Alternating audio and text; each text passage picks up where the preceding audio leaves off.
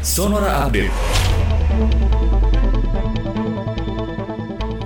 Satuan Tugas Penanganan COVID-19 mencatat terdapat 96.742 kasus aktif COVID-19 di Indonesia hingga sore hari ini.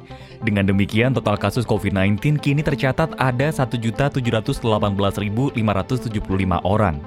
Data yang sama juga menunjukkan adanya penambahan pasien sembuh sebanyak 6.338 orang dalam 24 jam terakhir. Sementara itu jumlah pasien yang sembuh dari COVID-19 kini ada 1.574.615 orang. Kendati demikian, jumlah pasien meninggal dunia juga masih bertambah, yaitu sebanyak 206 orang, sehingga berjumlah total 47.218 orang.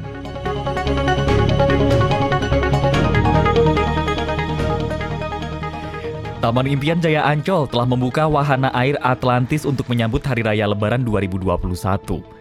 Ini merupakan kali pertama Atlantis dibuka setelah tutup selama satu tahun karena pandemi COVID-19. Vice President Tirta Taman Impian Jaya Ancol Rika Sudranto mengatakan untuk mengantisipasi penularan virus SARS-CoV-2 penyebab COVID-19, manajemen Ancol mewajibkan pengunjung untuk melakukan tes Genosi 19 sebelum memasuki area Atlantis.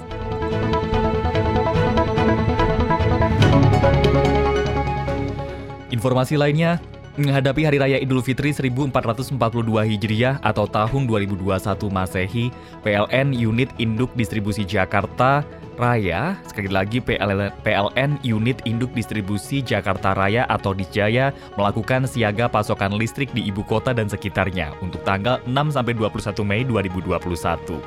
GM PLN Unit Induk Distribusi Jakarta Raya, Dodi B. Pangaribuan mengatakan, dari sisi kecukupan pasokan, kelistrikan pada saat Hari Raya Idul Fitri di Jakarta dan sekitarnya dalam kondisi aman dan cukup.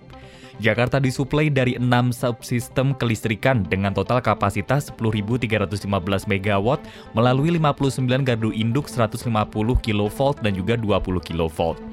Dodi menegaskan, beban puncak listrik yang pernah dicapai adalah sebanyak 4.938 MW pada tahun sebelumnya.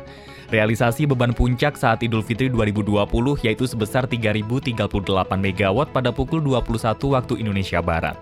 Diprediksi beban puncak listrik pada saat Hari Raya Idul Fitri 2021 di tanggal 13 Mei 2021 yaitu sebesar 3.103 MW. Demikian Sonora Update.